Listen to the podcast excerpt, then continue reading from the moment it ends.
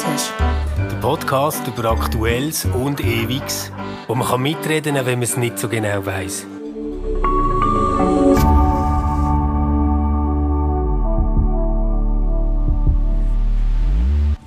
Hallo miteinander, ganz herzlich willkommen zu einer neuen Folge vom Stammtisch. Heute sind wir in ungewohnter, aber sehr spannender Runde. Einmal Lila Sutter, sie ist selbstständige Yogalehrerin und Podcasterin fürs RefLab. Sie macht den Podcast Holy Embodied. Hallo Lila. Hoi miteinander, hoi Fabienne, hoi Andreas. Und einmal der Andreas Loos. Er ist Dozent am Theologischen Seminar St. Krishona, richtig, oder? Ja, genau. Und er bloggt auch fürs RefLab und ist auch bald angestellt bei der reformierten Kirche im Kanton Zürich. Hallo Andreas. Hi, ja, das ist so, äh, sind die ersten Schritte, wie ich mein äh, RefLab-Hobby äh, langsam zum Beruf mache. Ich freue mich sehr. Mega schön sind ihr heute dabei. In der heutigen Folge geht es einmal mehr um Corona. Das Thema lässt uns einfach nicht los. Aber heute wird es ein bisschen anders. Es geht nicht um die, die am lautesten schreien oder um kritische Auseinandersetzungen mit der Politik oder einer Impfpflicht. Heute geht es um Menschen, die vielleicht nicht immer die Energie haben, sich überhaupt zu äußern, wie sie existenzieller als andere von der Corona-Pandemie betroffen sind. Wir alle haben, das darf man glaube schon sagen, Lebenssituationen, wo das zutrifft. Und heute wollen wir einerseits darüber reden, wie es uns damit geht und andererseits aber auch, wie wir damit umgehen. Weil wir ja nicht immer auf ein Aussen zählen können, wo die eigene Situation im Blick hat. Lila, magst du anfangen, wie deine aktuelle Lebenssituation in dieser Pandemie aussieht oder beeinflusst ist und wie es dir damit geht? Ja, eh. Also, wo du mich angefragt hast, ähm, Hast du Lust, um über die VerliererInnen von der Pandemie zu reden? Jetzt so mega salopp gesagt, habe ich zuerst so gedacht, ja, ja schon, aber ich verliere ja gar nicht.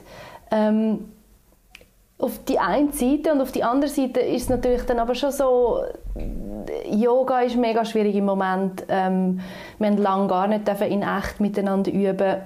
Viele Studios haben zugemacht. Ähm, ich habe irgendwie müssen quasi von einem Tag auf den anderen auf ähm, ein Online-Business-Modell umsatteln, das ich so eigentlich nicht wollte. wo mir so eigentlich überhaupt nicht ähm, gelegen ist, habe ich gemeint. Und auch, ich bin ja auch noch mit einem halben Fuß in der Gastronomie unterwegs und dort ist es auch nicht so lustig, weil die Regeln ändern sich immer. Ähm, als, äh, als Person, die der Gastro arbeitet, bist du so ein bisschen, wie soll ich sagen, dem Ganzen nochmal anders ausgeliefert, weil du ja nicht einfach kannst daheim deinen Job machen. Also ähm, ja, ich bin einfach immer mal wieder damit konfrontiert, wie wie soll ich sagen,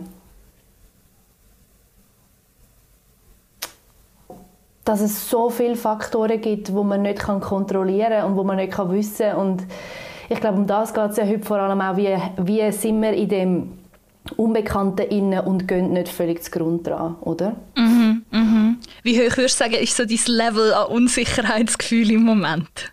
Oh, also jetzt gerade im Moment ist wirklich alle meine Unsicherheitsangst voll triggert. Voll an was auch immer das liegt. Darf ich, okay. darf ich fragen, ob das, ist das jetzt eher eine existenzielle Angst, dass du sagst, du hast ja finanzielle Verluste, du musst ja irgendwie wo, wovon leben, wenn ich das richtig verstehe?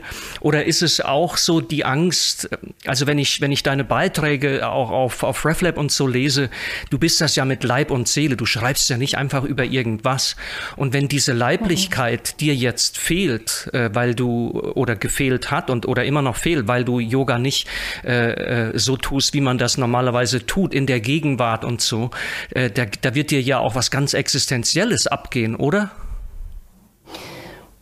Ja, also es hat wie so, es hat beides. Ich meine, das eine sind natürlich so die äh, finanziellen Ängste, die man glaube alle kennen, die nicht irgendwie, ich sage jetzt mal normal angestellt sind. Das ist einfach, ja, da bist du an einem anderen Level an Unsicherheit gemeint ausgeliefert. Und das andere ist schon auch so die, eben ich bin mir so gewöhnt mit Körper in echt zu schaffen und und anzulangen und und und so.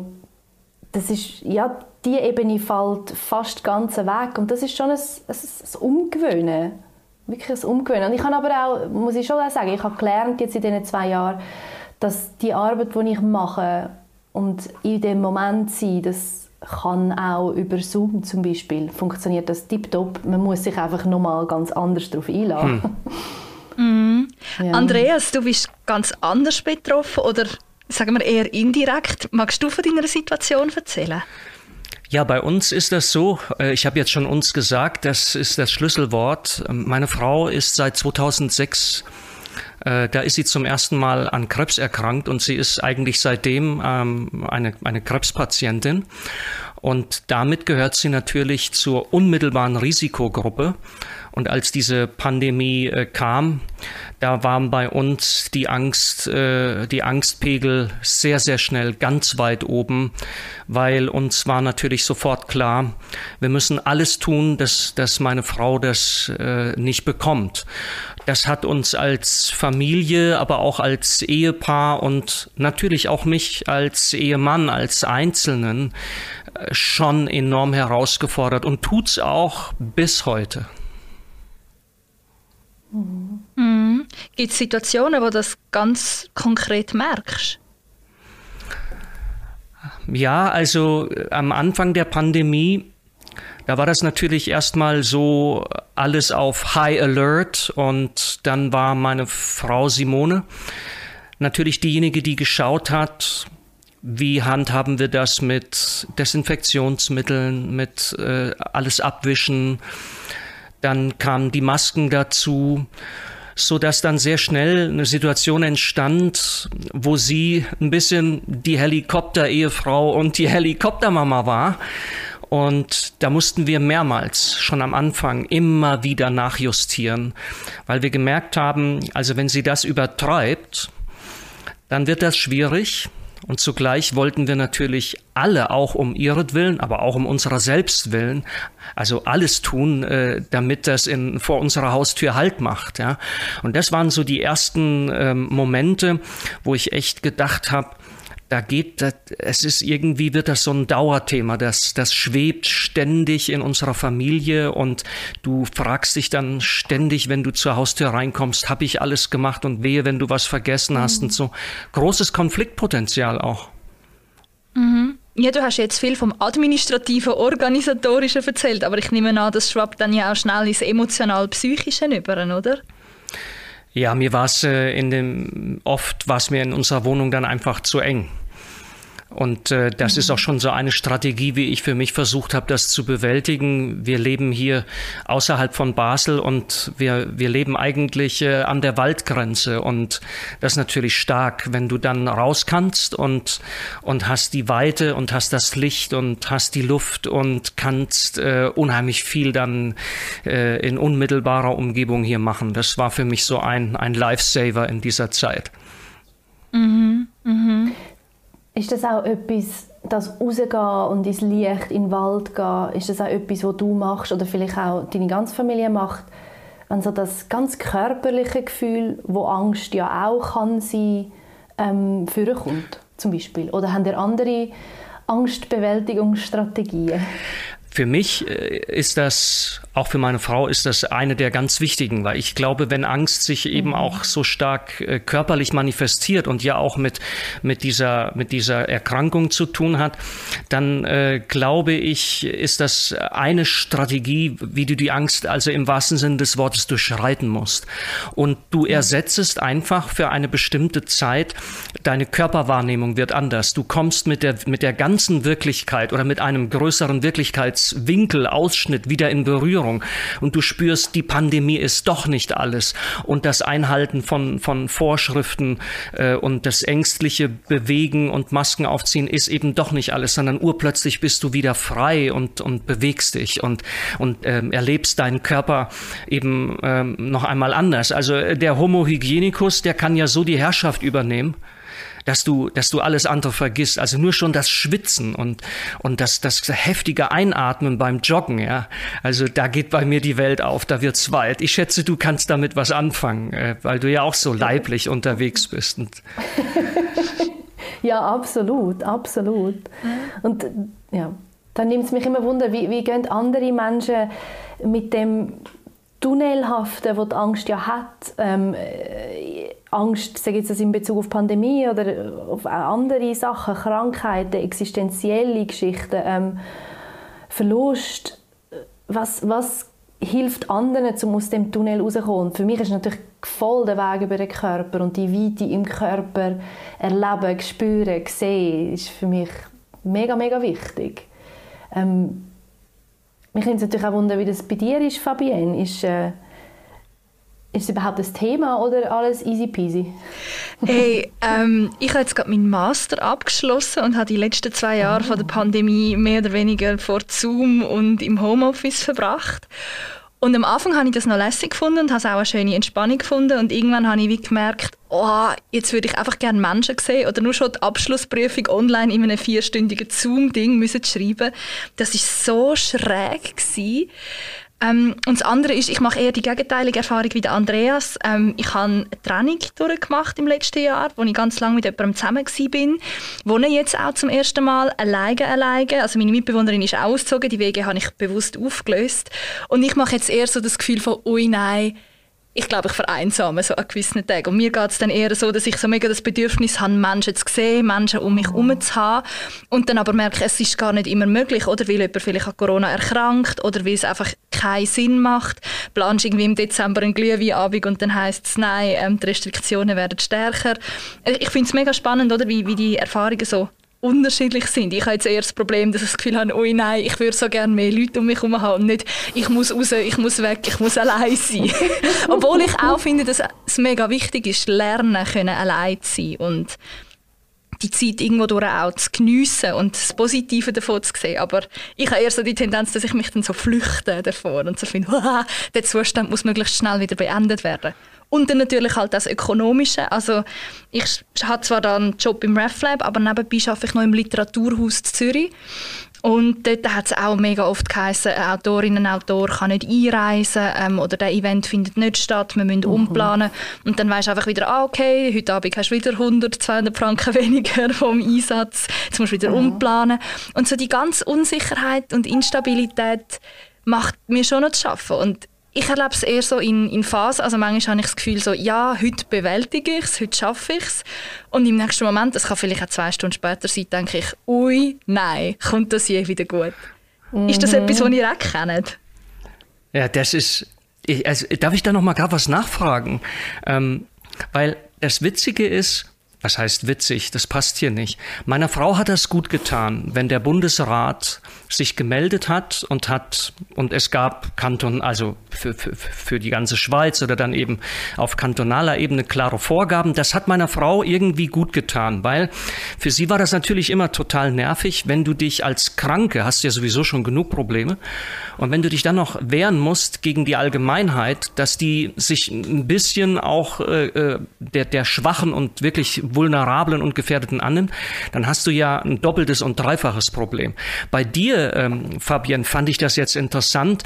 Habe ich das richtig gehört? Genau der umgekehrte Effekt. Bei dir macht man dicht, die, die, die, die Vorgaben kommen und, äh, und, und du, und du krachst dann eher, eher durch, weil, weil du eh schon alleine bist und hättest jetzt eben zu deinem Wohlergehen dringend, also nötiger und es wäre angenehmer, wenn du dich mit anderen Leuten eben zum Glühwein und was weiß ich äh, treffen könntest. Ich finde das interessant, dass die Linien dort völlig unterschiedlich laufen, wie, wie, wie Menschen auch, auch, auch Vorgaben des Staates und der Regierung äh, ganz unterschiedlich wahrnehmen, oder? Mhm. Wobei ich schon auch sagen würde, oder gerade in der ersten, zweiten Welle, mir hat es auch immer sehr viel Sicherheit gegeben, zu wissen, was ist jetzt gut und also was, was ist noch im Rahmen vom Machbaren. Ich glaube, das eine ist das Emotionale, oder, was einem persönlich betrifft und vielleicht auch nervt, oder? Also, weil das mit dem Glühweinabend, das wäre jetzt einfach nice to have gewesen. Und auf die andere Seite habe ich aber auch Bekannte, eine, die eine Lungenkrankheit hat, wo, wo ich auch müssen merken, nein, die ist auch total froh, dass es eben die Einschränkungen gibt. Und manchmal hat sie auch etwas Befreiendes, dass man weiß, das liegt jetzt einfach nicht drin, das muss ich jetzt auch gar nicht vermissen, da muss ich jetzt gar keine Energie reinstecken, irgendetwas nachzutrauern, weil sie jetzt einfach nicht ist, weil wir solidarisch sein müssen. Aber klar, auf einer persönlichen Ebene zwischendurch habe ich auch gedacht, ah, ich hätte jetzt eigentlich lieber Lockerungen, aber das ist ja mein Problem mit der Pandemie, dass ich die Erwartung habe, dass die möglichst schnell sollte vorbeigehen und dann wie die Frustrationstoleranz muss aushalten, dass es eben nicht so ist, oder? Ja, ja. Ja, ja das ist... Wie seht ihr? Nein, mach nur, ist schon gut. Ich finde, also ich finde es sehr, sehr interessant, äh, euch da auch, euch da auch kennenzulernen und äh, vielen Dank mal auch für die Offenheit. Ich meine, wir haben uns ja so noch nie unterhalten miteinander. Finde das irgendwie einen ganz, ganz tollen äh, Geist, der uns verbindet. Mich würde mal interessieren, ähm, gab es bei euch so einen Punkt, wo ihr die, die vermisste, die vermisste Freiheit oder auch etwas, was ihr nun wirklich vermisst und, und denkt, das, das, das bräuchte ich aber jetzt, dass ihr das irgendwie eingefordert habt? Habt, dass ihr auch mal auf eure Rechte bestanden habt? Äh, oder wie seid oder oder seid ihr eher so, habt ihr euch da immer im Zaum und und könnt das irgendwie äh, ganz rational und mit mit einer gewissen Gelassenheit ertragen? Oder habt ihr auch mal aufbegehrt an verschiedenen Punkten? ähm, also ich habe mich jetzt in diesen ganzen zwei Jahren lustigerweise nicht wirklich in meiner Freiheit eingeschränkt gefühlt. Muss aber da dabei dann schon sagen, ich habe natürlich ähm, gewisse Sachen eher grosszügig ausgelegt im Sinne von oh, ich weiß jetzt nicht, ob ich das kann sagen. Vielleicht müssen wir das dann auch rausschneiden, Fabienne. Im Sinne von Quarantäne ähm, nach einer Reise ja, das habe ich schon eingehalten, mehr oder weniger. Aber ich finde so, ich bin ja eine erwachsene Person und ähm, fühle mich trotz allem, ehrlich gesagt, immer noch frei, selber zu entscheiden, wann gehe ich vor die Haustür und wann nicht. Und natürlich heißt es nicht irgendwie, dass ich, ähm, also ich bin nie irgendwie, weißt, an eine illegale, an einen illegalen Rave oder so gegangen, überhaupt nicht. Da habe ich eh keine Lust drauf. Und das fände ich auch, das fände ich auch völlig unabbracht im Moment oder damals, wo es wirklich äh, alles zu war. Aber sonst ist mein Gefühl, lustigerweise, ich habe, ich habe das von vielen gehört, mein Gefühl ist aber nicht gewesen, ähm, man nimmt mir etwas weg. Weißt du, was ich meine? Mhm. Auch wenn es geheißen, eben, auch wenn so viel, was ich mir gewöhnt bin, weggefallen ist, habe ich trotzdem nicht das Gefühl gehabt von ui nein, man entzieht mir Freiheit. Im Gegenteil, ich habe die Lockdowns etwas vom Schönsten der ganzen Welt gefunden.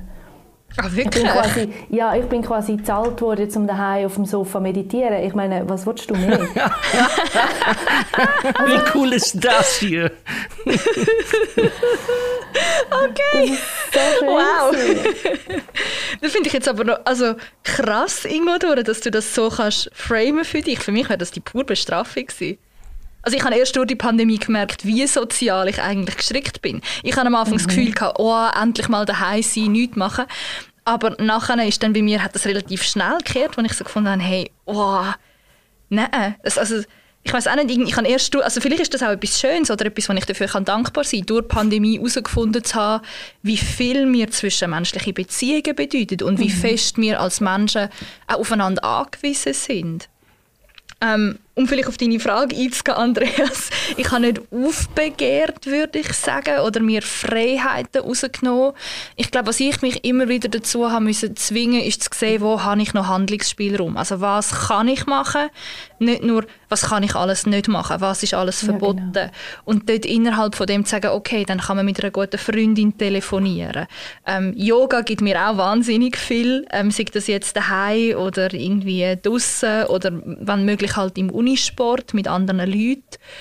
Ähm, das und halt, wo ich in die Ferien gehen Herbst, das war für mich das Highlight gewesen. So nach zwei Jahren mal wieder ans Meer und ich habe wirklich, ich bin zuerst in dem TGW gehockt, also gedacht, ja, ja, mal schauen, ob ich bis auf Paris komme.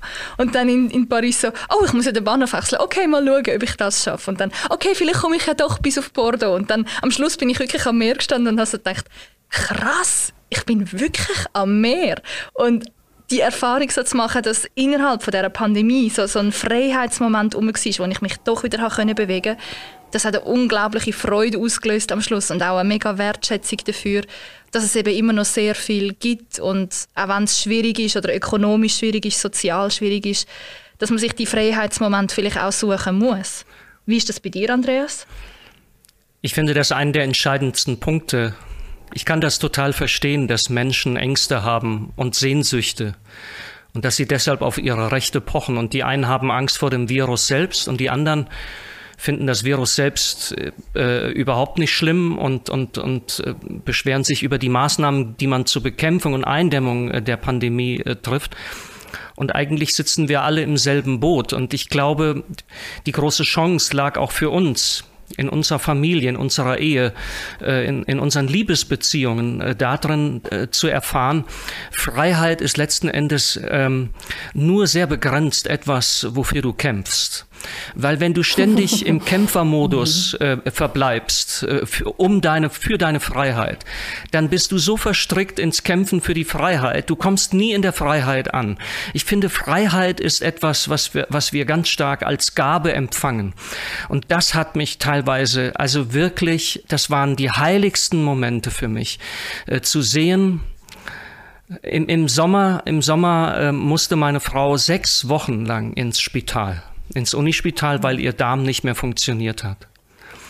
Zu sehen, wie das Personal dort vom Chefarzt bis, bis, zu den, bis zu den Reinigungskräften mit einer, mit einer mit einer großen Hingabe und mit viel Einsatz, wie selbstverständlich, all die Dinge tut, die in anderen Bereichen nicht getan worden sind, diskutiert worden sind. Äh, ähm, also das war Freiheitsermöglichung. Das macht es mir selbst dann auch einfach zu sagen, ja natürlich ist das nicht schön, wenn, wenn du nicht weißt, ob deine Frau jetzt lebend wieder aus diesem Krankenhaus kommt. Und mhm. ähm, natürlich ist das nicht schön, wenn du ihr hinter der Maske und mit all diesen Vorschriften begegnen musst. Ähm, und trotzdem möchte auch ich jetzt ein Mensch sein, der durch sein Verhalten äh, die, den anderen auch eine, eine gewisse Freiheit gewährt. Was bringt dann denen, wenn sie mich ständig äh, ermahnen müssen, ziehen sie ihre Maske an und machen sie das oder kommen sie da nicht und da nicht? Das, wär, das ist für mich ein ganz, ganz großes äh, Thema. Das, hat, das waren für mich so äh, tolle Momente. Vielleicht einer der schönsten Momente, als wir mit, äh, mit der Zimmergenossin von meiner Frau und mit dem Pflegepersonal abgesprochen hatten, dass wir ein kleines Frühstück machen anlässlich unseres 24. Hochzeitstages. Und dann haben die uns das tatsächlich gestattet. Und es kamen mhm. so viele Gratulantinnen und Gratulanten vorbei, die haben sich so mit uns gefreut. Das war auch in dieser Krankheitsgeschichte im Sommer, wo meine Frau wirklich äh, knapp vor dem Tod war, war das auch so der Wendepunkt. Und das war die ultimative Freiheit, inmitten eines Universitätsklinikums in Basel, äh, wo du, wenn du von außen reinkommst, denkst, jetzt ins Krankenhaus unter pandemischen Bedingungen, also viel, viel schlimmer geht's ja gar nicht. Nein, ganz im Gegenteil. Also die Weite und äh, also wie das Leben dort aufgeblüht ist, ich sag euch, ähm, das war der Hammer. Ich habe mich hinterher auch bei den entscheidenden Ärzten äh, dafür bedankt und habe gesagt, wie großartig ich finde, dass die das unter Pandemiebedingungen machen. So schön, das zu hören. Wow. Das finde ich braucht aber auch mega viel Stärke, das dann in dem Moment können wahrzunehmen und nicht eben nur das Aussen, das dich einschränkt, sondern wie so, so die Pflanze, die irgendwie kann aufblühen, nicht? Ja, vielleicht ist das auch etwas, was man, naja, das würde mich auch von eurer Seite äh, interessieren. Ich denke halt so äh, Spiritualität oder, oder auch, auch das, womit wir uns verbunden fühlen, mit, mit dem Guten, mit dem Schönen und so. Das ist doch eigentlich auch, wo man das einüben kann, dass man, dass man eben, du hast es, du hast es eben, glaube ich, gesagt, Fabian, äh, gucken auf die Freiheiten, die eben da sind und die dann bespielen und die auskosten und, und in Bordeaux äh, denken, was um alles in der Welt, ich bin am Meer, ja, und das zu feiern, das finde ich, oder das ist es doch auch, diese, diese, ja, diese Sensibilität nicht verlieren. Für all das unfassbar viele gute Tiefe, was, was an Schönem und Glück eben doch noch da ist. Mhm, mhm. Ich würde aber schon auch noch hinzufügen, oder was ich auch, ich habe mir dann überlegt, oder in der Vorbereitung, was könnte ich schlau sagen. Und ich habe dann gemerkt, ich glaube, für mich ist es wie eben eine Mischung aus dieser Dankbarkeit eine gewisse Selbstironie, die ich mir glaube leisten kann, weil ich physisch unversehrt bin, oder? Und nicht, also ich weiß ja nicht, wie ich reagieren würde, wenn ich jetzt an Corona erkranken würde, aber bei mir ist jetzt physisch nicht so existenziell, darum glaube ich, kann ich mir auch eine gewisse Selbstironie erlauben und mich ab und zu über mich selber lustig machen und auch denken, ah, was für Probleme habe ich eigentlich? Und auf der anderen Seite aber eben auch die Dankbarkeit zu empfinden, dass wenn es wirklich ganz schlimm ist und ganz dunkel, dass ich auch Leute habe, wo ich mit ihnen kann brüllen. Also das ist durchaus auch vorgekommen, dass ich zum Beispiel einfach mal an der Tür von meinen Eltern geläutet habe letzthin und brüllend davor gestanden bin und gefunden habe, ich mag nicht mehr, ich fühle mich so einsam, kann ich einfach eine Umarmung haben? Und das ist möglich gewesen. Oder dass Freundinnen anrufen und sagen, hey, wie geht's dir? Und wie zu merken, dass das überhaupt nicht selbstverständlich ist. Und selbst wenn man Schmerz empfindet oder Sprachlosigkeit, dass man eben diesen Leuten anrufen darf. Und dass das nicht einfach ein Floskeln ist von, ja, meldest dich, wenn es dir nicht gut geht, sondern dass das auch möglich ist. Und wie zu sagen, das lange in dem Moment, dass ich diesen Tag oder die Stunde oder die Woche irgendwie überlebe. Stark. Toll, dass du also, solche Leute hast.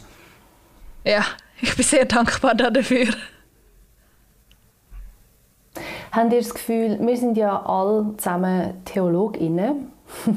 Nein, Religionswissenschaftlerin, aber egal. okay, schneid es raus. Nein, ist doch alles gut. Also gut, aber habt ihr, habt ihr das Gefühl, ähm, dass mit dem Glauben, ich weiß nicht, wie ihr über, das Wort möchtet brauchen oder nicht, das ist hilfreich, gerade wenn man in so eine Unsicherheit hineingeworfen wird oder auch nicht unbedingt? Also ich werfe mal meinen Hut in den Ring. Ich muss sagen, dieser göttliche Geist, an den ich glaube, den finde ich nach oben und nach unten hilfreich. Was Fabienne mhm. eben gesagt hat, da habe ich gedacht, als ich ihr zuhörte, was für ein tiefes Seufzen miteinander in, in dieser Pandemie, in der, Bedräng, in der Bedrängnis, in der Not. Das ist für mich göttlicher Geist. Der kann in der Tiefe mit uns resonieren. Und genauso kann er mit uns resonieren auch, auch in dem ganz Großen.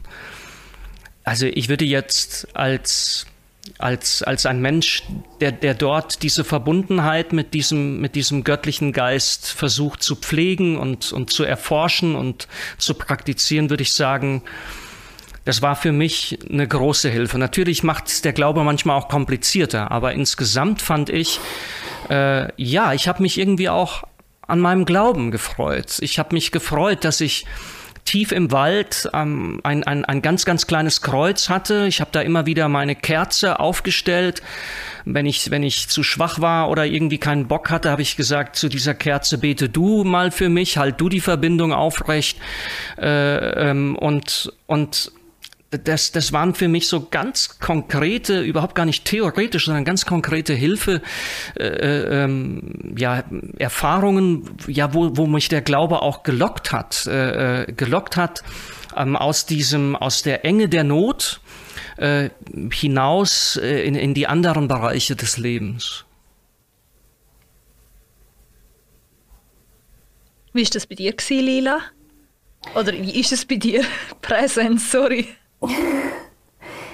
Ja, ganz, ganz, ganz, ganz essentiell. Wenn ich diese Verbindung nicht hätte und nicht wüsste, nicht eben auch, wie der Andreas das gesagt hat, nicht als Idee oder Konzept, sondern so als wirkliches Erleben, wenn ich nicht wirklich erleben würde, dass der göttliche Geist oder das Leben mich lebt, mich ist, dann ah, dann hätte ich schon lange aufgegeben. Schon lange. Und wie erfährst du das konkret? Also ist das etwas, was du machst und dann spürst es? Oder ist das etwas, was dich äh, daran erinnerst und dann eintauchst? Wie muss man sich das vorstellen?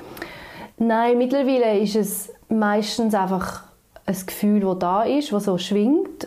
Und erlebt habe ich das oder erlebe ich das über, über, über Meditation, über den Körper bewegen und einfach ganz, ganz mit dem sein, wo ist und nicht dazu noch irgendwie 700 Millionen tausend andere Sachen denken, wie wir das ja so gut kennen.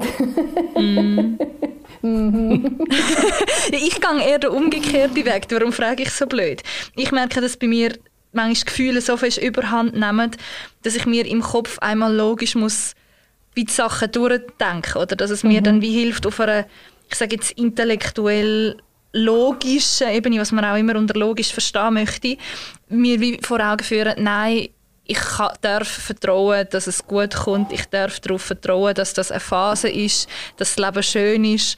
Und ich glaube, ich habe eine ambivalente Beziehung. Auf der einen Seite möchte ich vertrauen oder möchte ich, dass das, was mir über Gott beigebracht worden ist, glauben, dass das vertrauenswürdig ist. Und auf der anderen Seite habe ich schon sehr viele Fragezeichen. Also jetzt nicht nur wegen mir, sondern auch wegen anderen Menschen, was die erleben, wo ich einfach so denke, es macht ja keinen Sinn. Und dann ist dann eben der Punkt, wo, wo es bei mir aufhört, wo ich so merke, okay, logisch komme ich glaube bei dem Problem nicht weiter. Ich, ich muss jetzt einfach irgendwo durch loslassen und vertrauen. Aber das ist noch ein eine Baustelle bei mir. Ja, da habe ich noch keine Lösung. Feld. Also wenn wir das jetzt aufmachen, dann äh, reden wir noch drei Stunden weiter. Aber es ist genau wie du sagst, es macht keinen Sinn. Und für wer macht es keinen Sinn? Für unseren Kopf, für unseren Mind, für unsere Gedanken, für unsere Ratio. Mit dem kommst du nie hin. Mm, mm. hey, jetzt Sorry. ist ja Zeit. Nein, du hast recht, es gibt nichts hinzuzufügen. Andi, möchtest du noch etwas sagen? Du hast gerade so angesetzt. ja, bei mir ist es, also ich bin ja nun äh, schon sehr, sehr lange Theologe mit Leidenschaft und äh, das ganze Ding mit Gott oder dem Göttlichen oder wie man das jetzt auch nennen will, ist ja manchmal ein verkomplizierender Faktor. Und da wünschst du dir schon und denkst, ich habe doch Probleme genug und, und wenn du. Ja, nein, ehrlich. Und wenn du die Probleme ja immer so auf dem Umweg noch über Gott bedenkst äh, oder über das Göttliche, über, über den Glauben und so. Also manchmal, offen gesagt, manchmal denke ich dann, ich habe schon Probleme genug und das, das eine halte ich mir dann vom Hals. Was ich halt für mich entdeckt habe, sind, sind so zwei Sachen.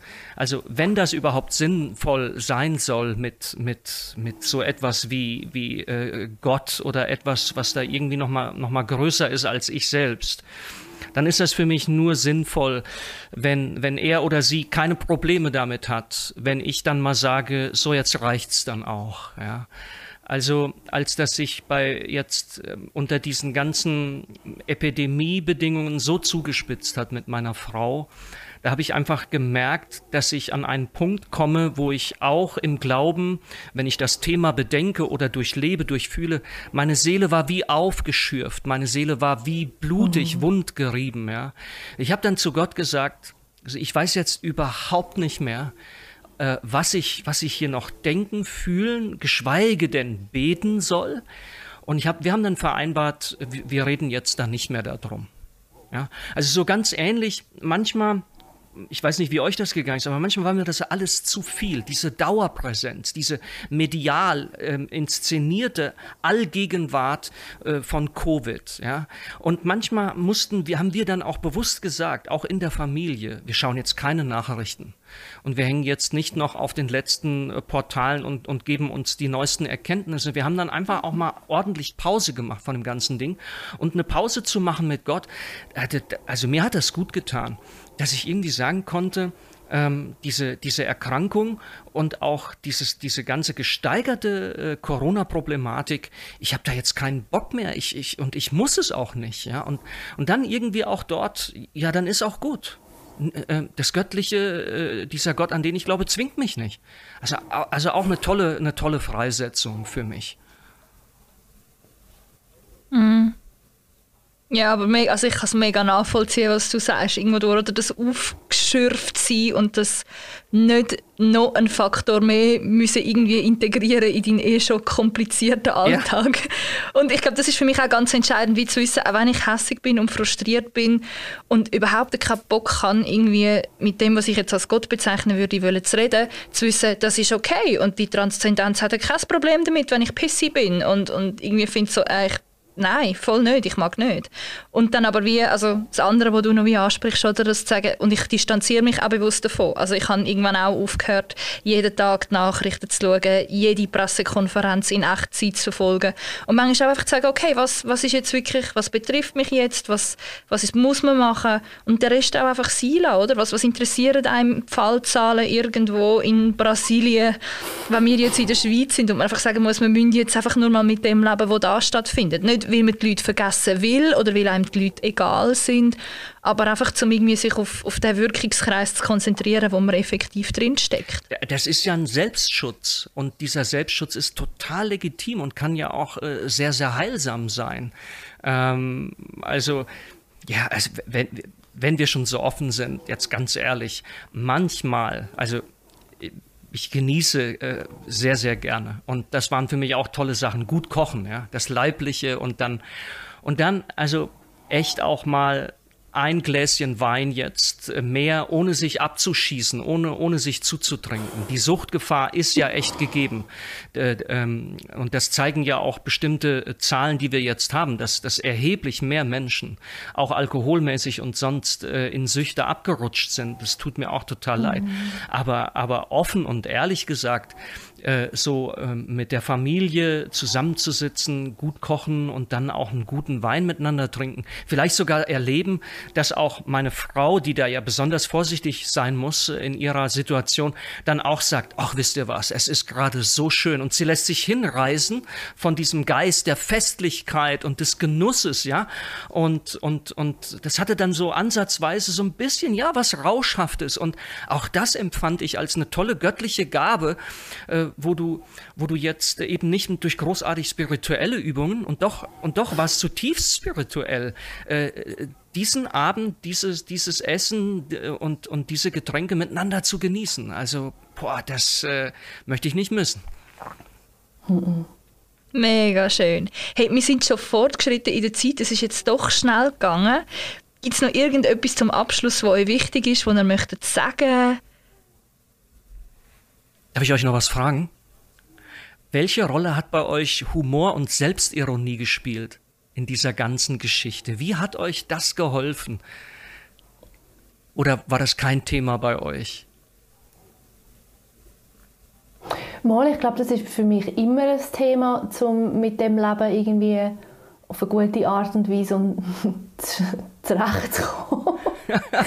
ähm, ich finde es find sehr hilfreich, ähm, wenn ich mich selber nicht allzu ernst muss nehmen und auch so eben um die, um die Freiheit wissen, um eine Freiheit wissen, wo mir einfach gegeben ist, ohne dass ich sie muss verdienen, ohne dass ich sie muss machen, ohne dass sie gebunden ist an unsere Umstände.